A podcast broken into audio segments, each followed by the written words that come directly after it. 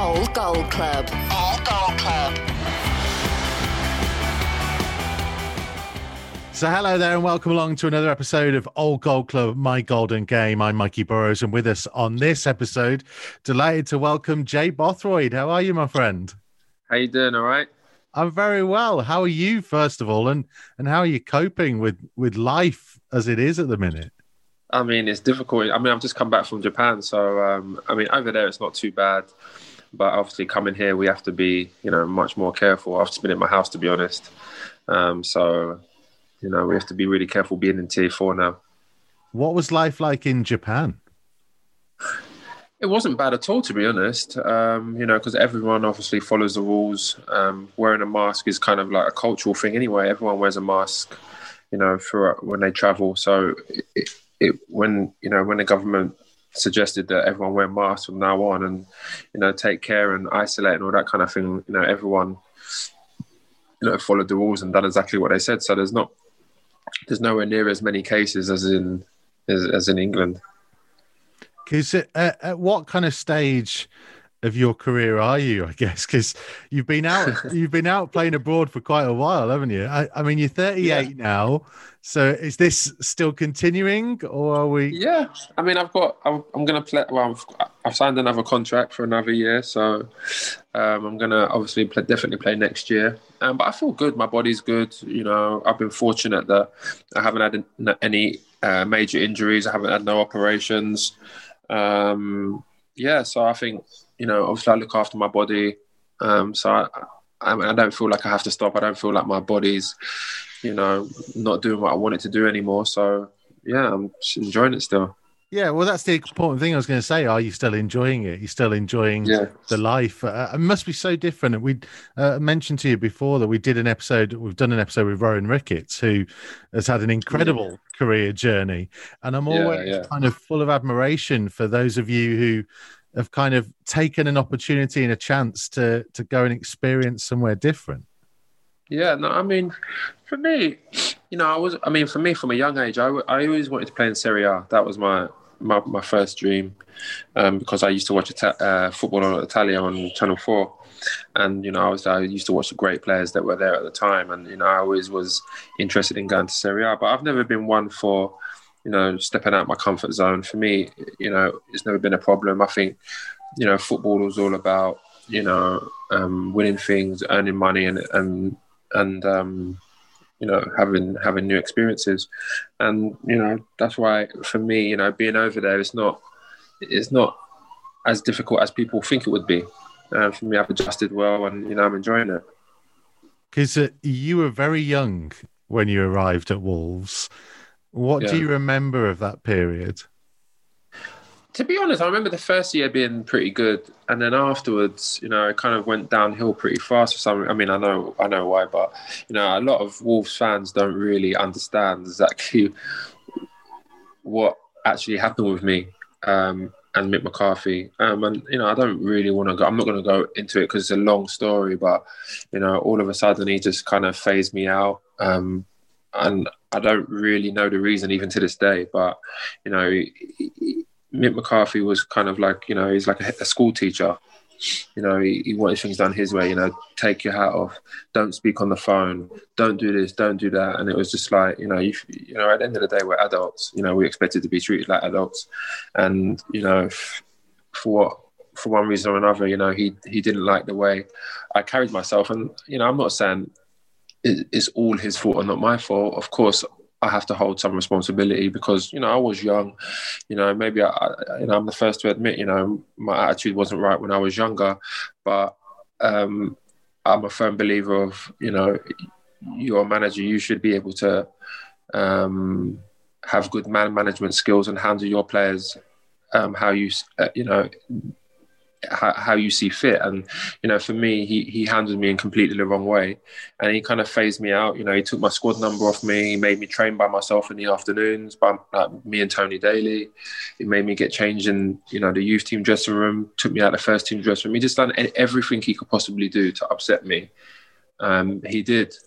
Um, and you know, obviously for me at that point, I just wanted, I just tried to stay as professional as I could um, train hard. At that point, I knew I wasn't going to play for Wolves again, but you know, I just trained hard and tried to maintain and stay fit for my next club. But the first year was it was good. It was really enjoyable. Um, obviously, we all came together. A lot of players came in. Um, I don't think anything was really expected of us that season, but I mean, we done well. We won. We had some big results. Um, you know, obviously the Wolves fans are very passionate. There's a big history there with the club. Um, yeah, and I, I, I really enjoyed it. But obviously, like I said, after that, it kind of went downhill fast.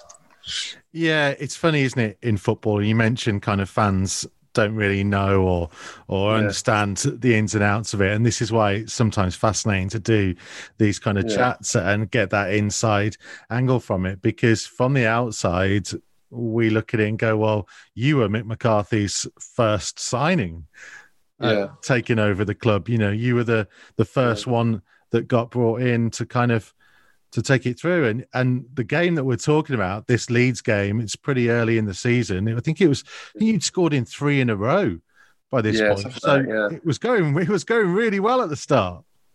Yeah, no, it was good. That's what I'm saying. It was good. I was really enjoying it. Um, it it's funny because I, I I remember when I came, I think. I didn't. I didn't even have a pre-season, and I remember as soon as Mick McCarthy came, he just made me do. We just done. He it was just literally me and him, and he just made me do loads of shuttle runs and stuff like that. And then all of a sudden, I was playing like the the next day kind of thing. So um, it was it was a weird one. It was strange, but I mean, like I said, I really enjoyed it. You know, that Leeds game was it was an amazing game. It's a, it's a game I'll always remember. Um, you know, because obviously it was a tight game. You know, being away. You know, the fans were like really, you know, buzzing. Um, and obviously, I scored like in basically the last minute, last few seconds. Um, and obviously, we got the victory, but you know, it was an amazing goal. And obviously, it was a great away day. Well, this is the 10th of September 2006, and you mentioned you you score late on. It's not just it's not just any old goal, though, is it? It's it's an absolute pinger into the top corner from distance. I mean, you're playing it down modestly, my friend, but it was an impressive strike. No, no, it was a, it was yeah, it was a great strike. It was one of my you know it's it's definitely in my you know top, top ten for sure. Um, but yeah, I remember I remember I turned. I think I had a bit of contact from a defender, and I just remember I let the ball go across me, and then I just thought, you know, I, I, let me just hit it, you know. And I thought, and I, I didn't. I mean, obviously, as a forward, you just want to hit the target. I knew I wanted to aim for that kind of corner, but obviously, when it left my foot, it was one of those ones where I was, oh, it's in straight away. Like I thought, it's a goal. And uh, you know, obviously everyone went crazy. The, the boys went crazy. You know, we all we all went and celebrated with the fans in the corner. Um, and you know, it was amazing. It was an amazing day, and it was a. I think that. I mean, like I said, that game there. You know, and we're going to talk about it afterwards. The West Brom game home were my were my two most memorable games for Wolves, and you know they were fantastic games because we got a win as well.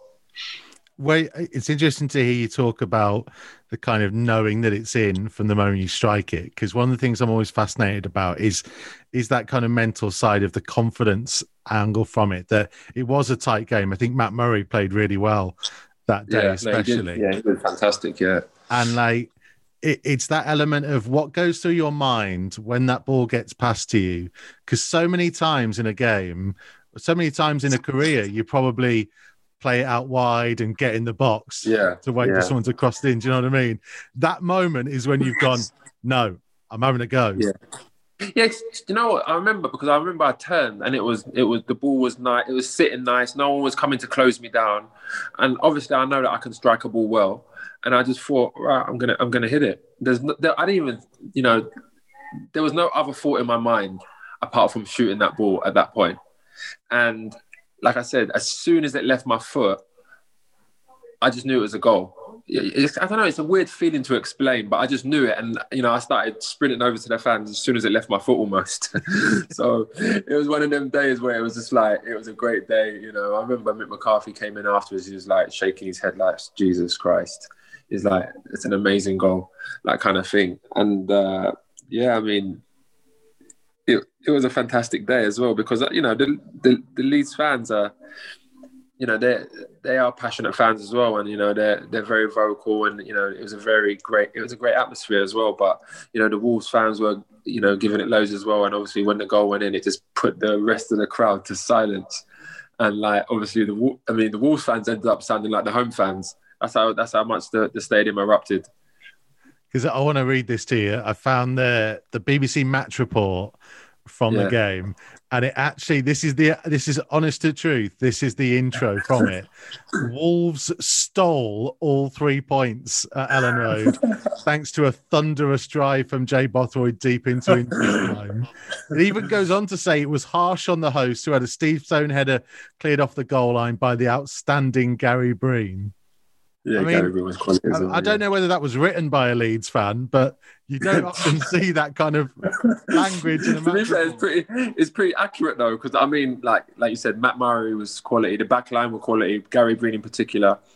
Um, but yeah, it was just one of the, it was a great away day. It's one of them games that is always going to be in my mind. Um, you know, when I finish football, you know, everyone talks about it still to this day. Like Wolves fans, you know, Leeds fans even contact me saying, "What about that goal?" You know, sometimes on the Twitter you get like um, on this day, like 10 years ago or something like that. Yeah. And, you know, Leeds fans are like sending me the goal and all that kind of stuff. So, you know, it's one that's always going to be memorable in my mind. Right. Well, I mean, we we put it out in the summer, and I say it's had thousands of views, and yeah. it will continue to get thousands of views on and on because it is a, a special moment. Have, have you ever actually kind of? Oh, do you have like a mental kind of top five, top ten of career goals. Have you ever thought about that? No, I mean, I, I, I mean, yeah, there's there's goals that do stick out in my mind where I would say, yeah, that's a top ten goal. But yeah, I mean, there has there has been, yeah. I mean, I can remember goals. I mean, there's a few goals that I've scored in Japan, um, but um, there was another one as well that I scored for for Wolves. I think it was against Preston where I I got the ball wide and dribbled wide and then cut inside and hit it in the near post. That was a pretty good goal as well. Um, but yeah, I do. I think forwards especially do have a mental, a mental uh, picture of the the great goals they've scored in their career. So yeah, I mean that that that's definitely my top ten. That that I'll never forget. Because this is like 14 years, and I can almost tell in your voice that you can still picture it as clear as day as if it was yesterday. Do you know what's funny as well? Do you know what's funny thinking about it as well? I remember because, like I said, I didn't have a preseason, and I remember like I, I, I, you know, normally I get my boots sent to me, and I just these these new Nike Vapors come out, red ones, and I was like, man, I need to get them like that, and um, I went I went and bought them, and I hadn't even worn them. I think I wore them like once in a Friday training, and then I went and played with them, and I scored. So it was like it was. I mean, it was crazy. It was just a crazy day. It was a crazy game, and it was, a, you know, it was an amazing goal and a great win. So if you hadn't have had those new boots, it might not have happened. I mean, yeah, it's just it, it, was just one of those. I mean, afterwards you can talk about it, but I mean, there's loads of times when you know sometimes I've worn boots and be like, oh, I wish I didn't wear them, you know. But this this time it turned out to be great, and it, you know, I remember one of the boys said, uh, "Them red boots got fire in them." Do you know what I mean? That kind of thing. Um, you know, you can't take them boots off now because we mentioned obviously Gary Breen and Matt Murray, the team that day. Murray, Edwards, Breen, Craddock, Mulgrew, Potter, Olofinjana, Henry, Jones, Johnson, and then Court. And you came on at half time. yeah. Yeah. Um, the other subs, Clarke and Little. It's a strong. It's a strong team, really, isn't it? it when is. you think about it, like them, it's a strong team. All them players there had really good careers. You know, there's some. I mean, some of them play for their country. You know, so. It's, you know, it's, you know. What, what's interesting about that group, because obviously it, it kind of started that progression towards the promotion that happened a couple of seasons later.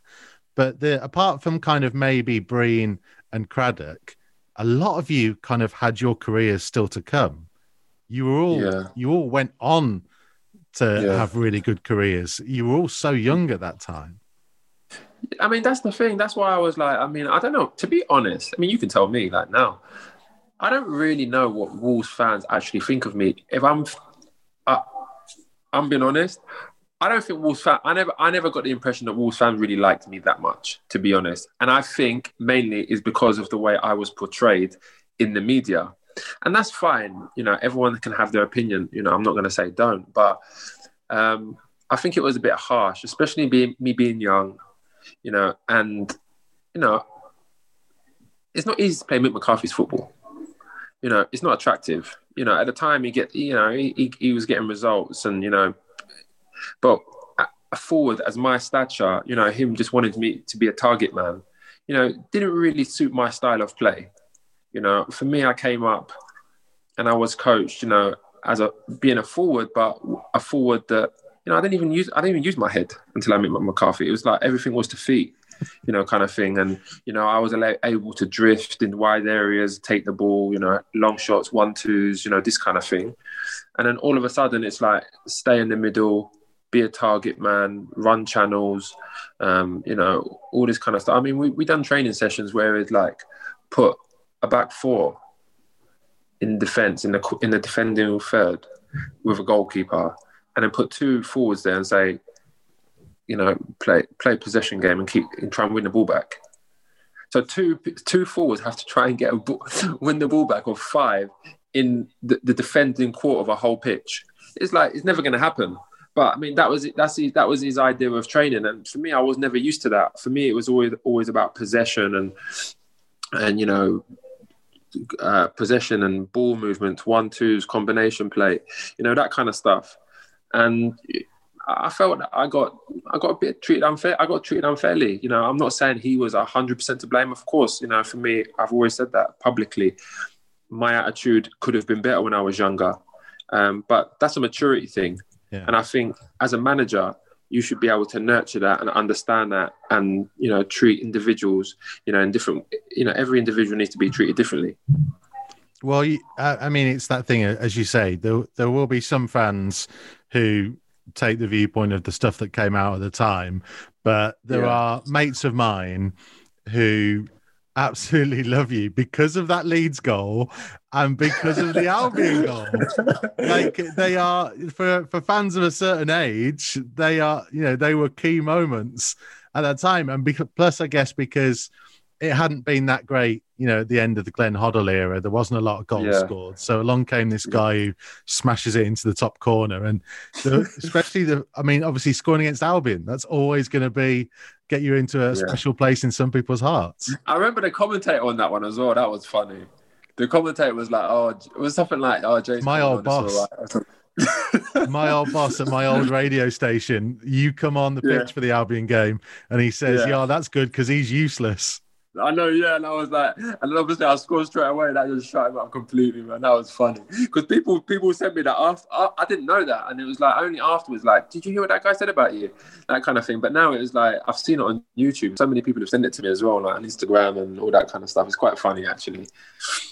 Is there is, is there a nice part of it to you as well, though? Because I guess there's part of you that quite just enjoys proving people wrong, and people like you've almost said people make opinions of you based on not knowing you, and therefore you let your football do the talking in that regard. Yeah, I mean that's the thing. Like for me, you know, everyone's entitled to their own opinion.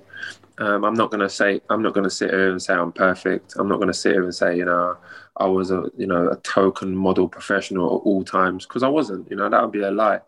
That you know commentator when he when he said that, and obviously I see it afterwards.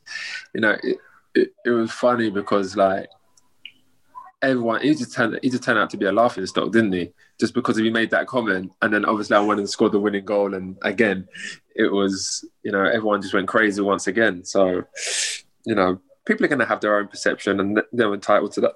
But I think it's you know for me, I, I do want to put the truth out there sometimes because people don't know that they just know what the manager says, and in everyone's eyes a player can never be wrong. The manager's always right when it comes to fans. Fans always believe the manager. They never believe. You know, if, a player has a disagree, sorry, if a player has a disagreement with a manager, it's always a manager's. I mean, always a player's fault. And you know, that's why I think it's important that you know podcasts like this, you know, we get the opportunity now to address it.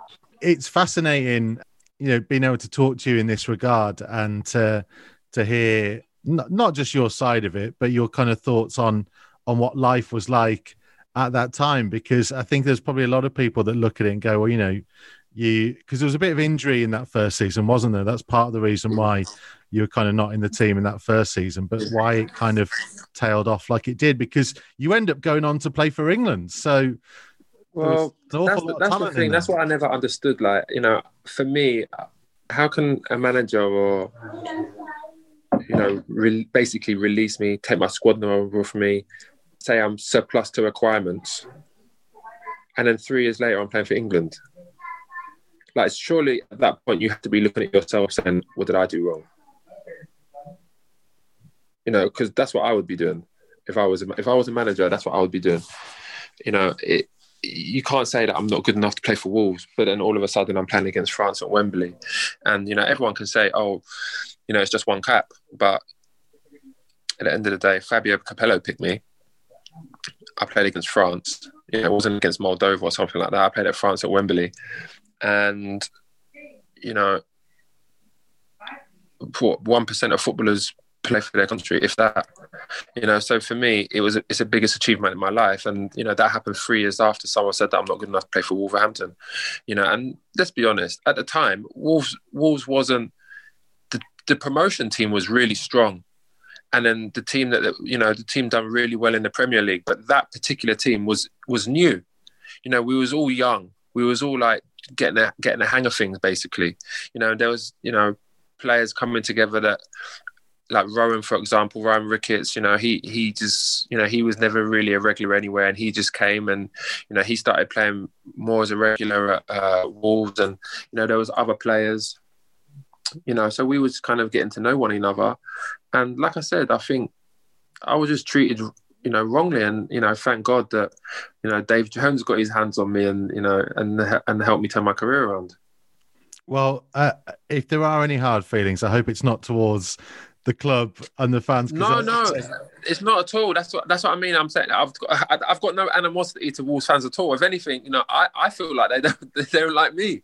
But I mean, I mean, they're entitled to their opinion. They pay their money. They buy their season tickets. You know, they might have seen you know maybe an attitude with me on some sometimes on the pitch, and like I said, I'm not perfect. You know, I'm I'm the first person to say I I did have an attitude problem when I was younger, but f- for me, you know, all all players need help, especially the young players, and I didn't get that from him. I just got frozen out and you know thrown to the wall, so to speak.